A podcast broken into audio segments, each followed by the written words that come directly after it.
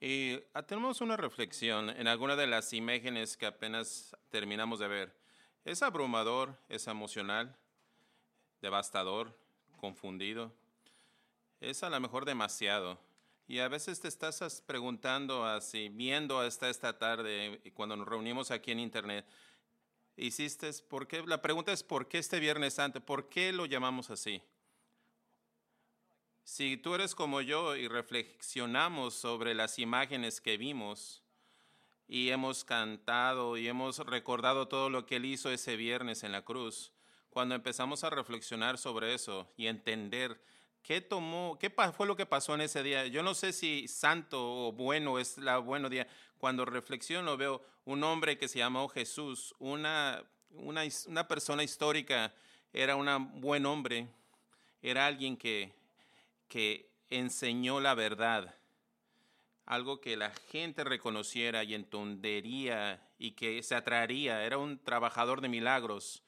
Él pudo hacer tantas cosas que fueron tan poderosos y se veían supernaturales. Le amó de una forma única.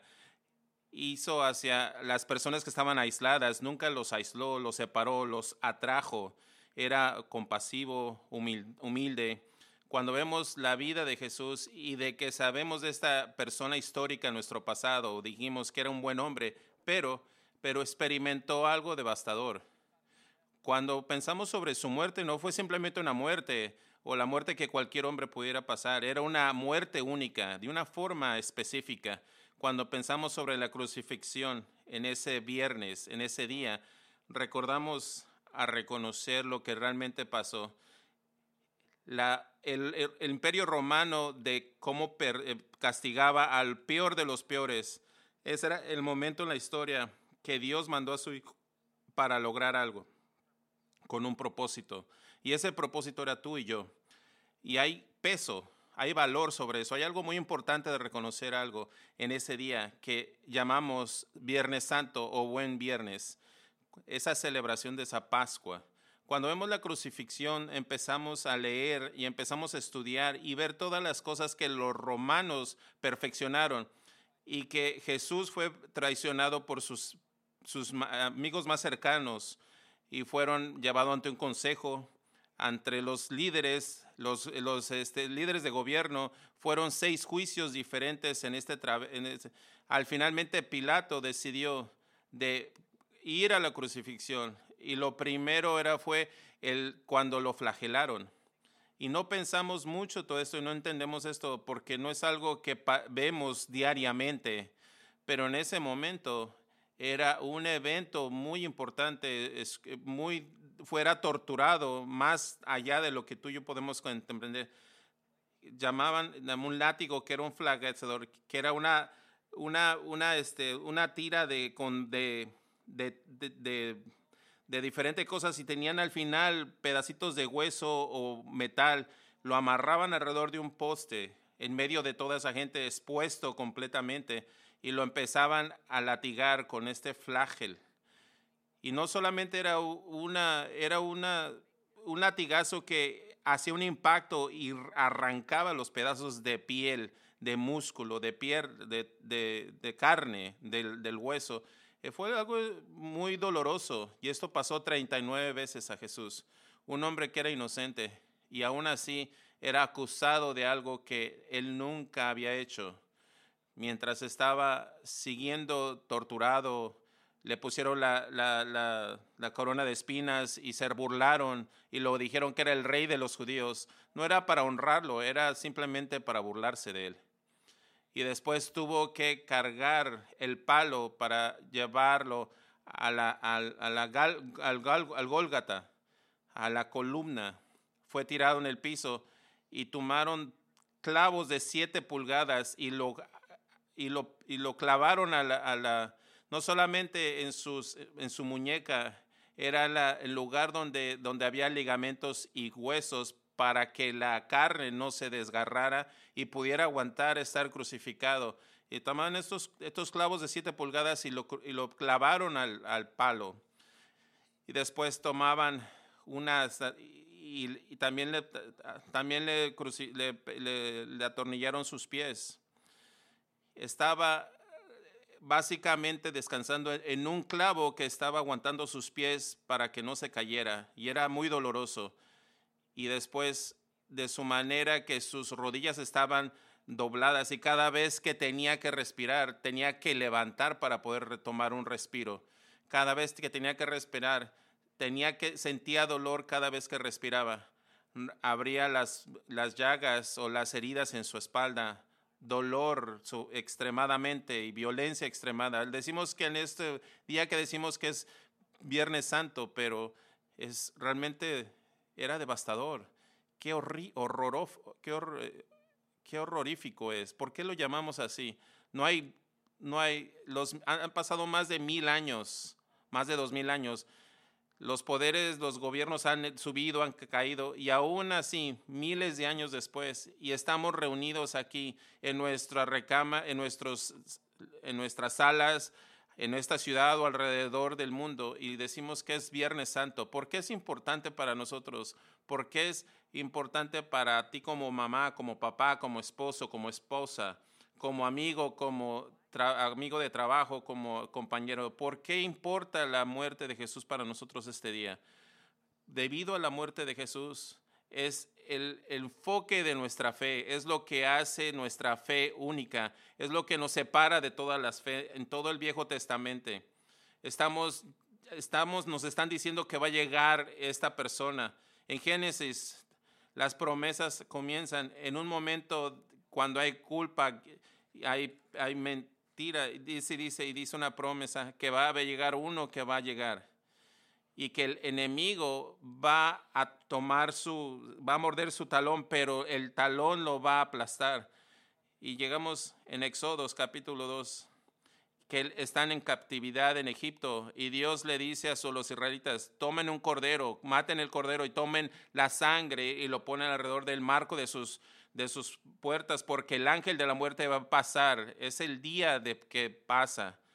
Y el resultado al poner la sangre significa que la, la vida de su, de su primogénito va a ser preservada todo estaba señalándonos algo a Jesús, nos estaba señalando a su vida y su muerte. En Levítico también nos dice sobre el día de, que llega, donde el sacerdote llega al lugar más sagrado y tomaban la sangre del cordero y lo llevaban al lugar más sagrado del templo para pedir perdón para el próximo año para todos los pecados de la gente. Nos empieza a señalar nuevamente a la venida de Jesús hacia la muerte de Jesús.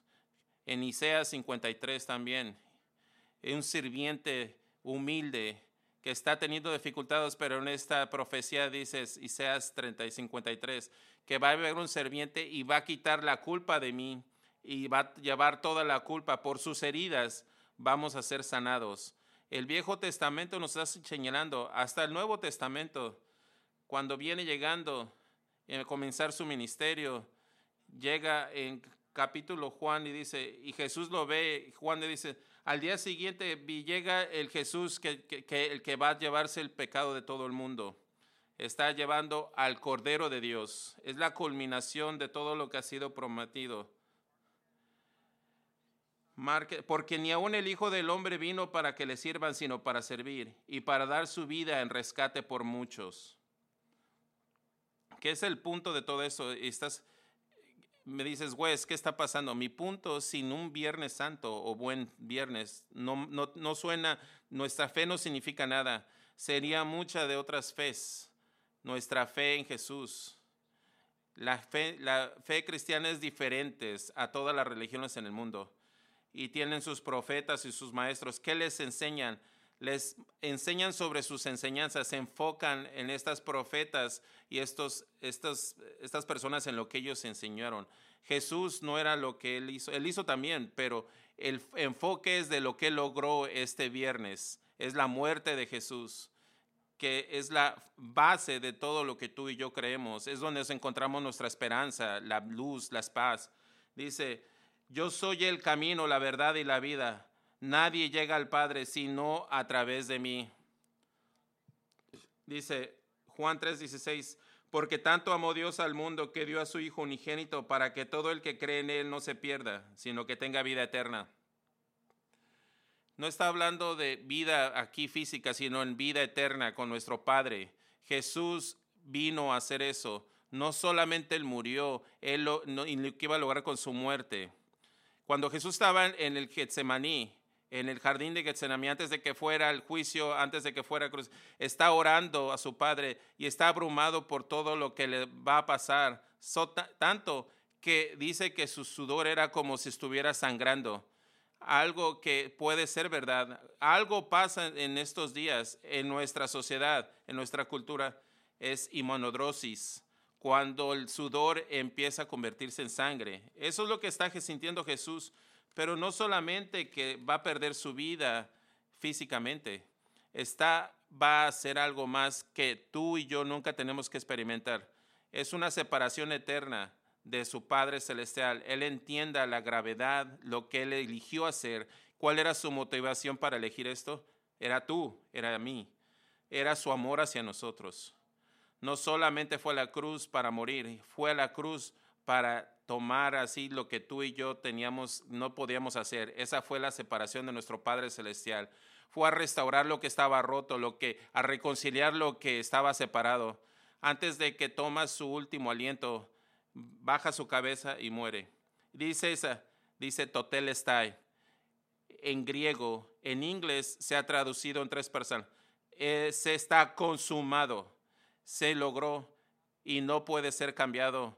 Y en este momento totelestai significa muchas diferentes cosas en diferentes contextos, pero siempre ves sustancia o sentido para nosotros. Tetelestai significa para ser un sirviente que fue mandado en un viaje por su maestro y logró lo que logró y regresa a su maestro y le dice, Totel está, he hecho lo que tú me mandaste hacer, cumplí, lo que tú. De esta manera Jesús cumplió lo que Dios lo mandó hacer con un propósito, para un propósito. Nos, es para rescruirnos, para rescatarnos, para poder hacer lo que nosotros, tú y yo no podemos hacer. Por eso fue a la cruz. No solamente fue usado como un servicio y como un maestro, sino por un artista. También alguien que estaba trabajando en un proyecto o estaba pintando una pintura o haciendo una historia, escribiendo algo artístico, algo que tenía que ver en ese momento, era esa idea que era terminado y que había hecho y estaba nuevo. O sea que Jesús escribió una nueva historia, Totelestai, fue hecho, tenemos una vida nueva, encontramos una nueva paz, tenemos que esperar, tener una nueva esperanza. Otra palabra que fue utilizado en esto, en el contexto de mercaderes, cuando vendaban cosas, había una venta y alguien tenía que pagar el precio por los, las cosas que se habían vendido. Y en esta factura, cuando, cuando ya todo había sido pagado, le, le escribían Totel está pagado completo. Estaba uso en el contexto judicial los prisioneros habían servido su, sentencia y demandado, iban hasta este, nuevamente ante el juez, y el juez le decía, este prisionero sirvió para pagar los crímenes que ha cometido, y escribía está su crimen ha sido pagado. So, había una transacción. Jesús dio su vida para que yo pudiera tener esperanza, tanto tú como yo teníamos, podemos tener un futuro diferente diferente al que el futuro nos es una separación eterna de Dios. Por eso celebramos el Viernes Santo. Eso es lo que significa. Su última palabra, Totelestai, fue nuestra primera oportunidad en una nueva vida. Rabbi está aquí. Quiero que, que piensen de lo que me han escuchado hablar y reflexionar sobre la verdad. y quiero que simplemente escuchen a lo mejor estás solo, estás con tu familia. Siéntate en un momento. Voy a regresar y vamos a terminar esto, pero quiero que te sientes y refleja en lo que esta respuesta. A lo mejor es una recordatoria, una nueva verdad, es un nuevo entendimiento, pero lo que sea requiere una respuesta. So, Ravi va a cantar una canción antigua. No sé si tú lo has escuchado o no, pero escucha lo que significa una y otra vez en este Viernes Santo y lo que significa para ti personalmente. ¿Qué significa para tu vida en esta temporada? So, mientras Robbie canta, vamos a escuchar y vamos a reflexionar. Es una cosa reconocer, recordar, entender todo lo que está pasando esta tarde, esta noche, cuando vamos a llevar este fin de semana de Pascua. Pero la realidad es, una cosa es reconocer algo que ocurrió y qué significa para nuestro futuro, pero qué significa ahora en este momento, mientras estamos esperando inclusive esta Pascua, este domingo de Pascua. Estaba recordando cómo iba a ser en ese día, va a ser un seguidor de Cristo, de Jesús, en el momento de su crucifixión. Si nos vamos un poquito más hacia atrás a ese viernes, el, el domingo, llegó y estaban llegando el domingo antes, estaban eh, poniéndole palmas, ramas, cuando él estaba llegando a la ciudad, cuando era un entendimiento esa idea que estaba llegando para reinar, para rescatarlos, para ser la nueva autoridad, para ir en contra de los romanos. Pero cuando llegas al viernes, no es lo que pasó. Parece como un viernes que los romanos volvieron a, recolectar, a, destruyeron cualquier, cualquier cosa que estaba pasando que Jesús fuera a reinar.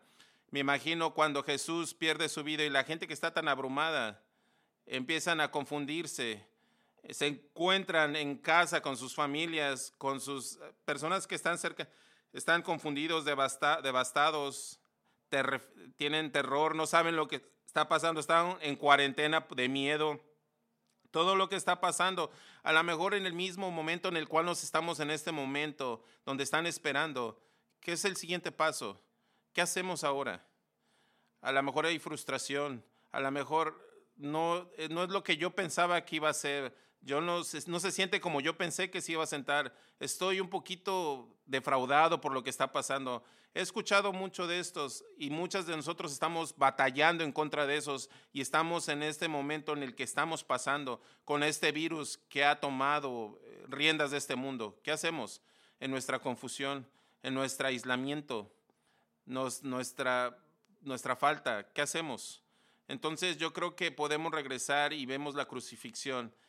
Jesús toma su último aliento a las 3 de la tarde Sabemos que lo bajan de la cruz y lo llevaron al sepulcro, pero hay algo que pasa en este día que era único, que, no ponemos tanta atención como deberíamos. El sábado era una rutina judía, es una rutina de, la semana. Comenzaría al, cuando se baja el sol el viernes hasta el viernes, al siguiente día que se bueno, Él todo lo logró todo el viernes y se ha puesto en el sepulcro y hay un periodo de, espera y cae en el mismo día que el sábado. Lo que es intrigante de esto es que el sábado fue creado para descansar. No era porque necesitábamos el descanso. Fuimos desde que el momento que Dios creó, creó el hombre y la mujer en el sexto día y en el séptimo día dijo descansa. No estaban cansados, no eran abrumados, no necesitaban nada, pero tomaron un día y era un día no solamente para dormir, sino para recordar, para recordar a Dios su bondad, su protección, su provisión, todo lo que Él es. Hay que recordarlo para que Él viene y que Él es bueno, bondadoso. Y es algo que continúa eh, siglos y siglos. Y se encuentran en este sábado descansando. Una oportunidad para recordar que el miedo, el caos, de incertidumbre, de no sabemos qué va a pasar, una oportunidad para recordar que Dios es bueno, Él provee, Él nos protege, Él está cerca, nos ama y está con nosotros y está trabajando, aunque no sentimos que esté trabajando, aunque no veamos que esté pasando algo, Él está trabajando, porque el domingo iba a venir, la Pascua iba a venir y Dios estaba trabajando, estaba trabajando para hacer su voluntad y su voluntad siempre es lo mejor. Cuando terminamos con este Viernes Santo, qué manera tan perfecta para venir con este entendimiento que aún el día de hoy, aunque no se siente que está trabajando, cuando no vemos que está trabajando, sabemos que en nuestra confusión y en lo que estamos sintiendo Él está haciendo algo. Sabemos, Él está haciendo algo en este momento. Y qué increíble va a ser cuando el, el domingo llegue. No sé cómo va a ser, no sé cuándo va a pasar, pero cómo va a ser cuando Dios se muestra y nos voltea y decimos con su propósito, con su voluntad, para lograr lo que Él pueda lograr. So quiero que respondamos a eso. Quiero que pensemos y a través de otra canción. Es una canción que ustedes conocen. Aunque no lo podemos ver, sabemos que Él está trabajando. Quiero orar y después la banda va a cantar antes de que terminemos con este video.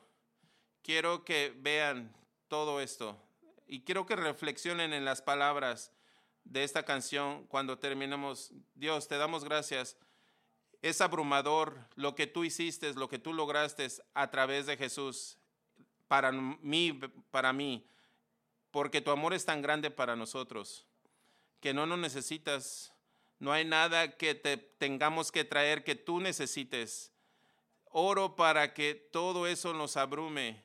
Y cuando nos encontramos en un momento, cuando hay duda, hay frustración, hay miedo, oro que podamos verte, que te recordemos, que corramos hacia ti porque tú eres bueno, porque nos proteges, provees, que tú eres todo y tú eres bueno para nosotros que declaramos eso y mientras cansamos, vemos esta próxima canción, te amamos y confiamos y te damos gracias por Jesús y en el nombre de Él oramos.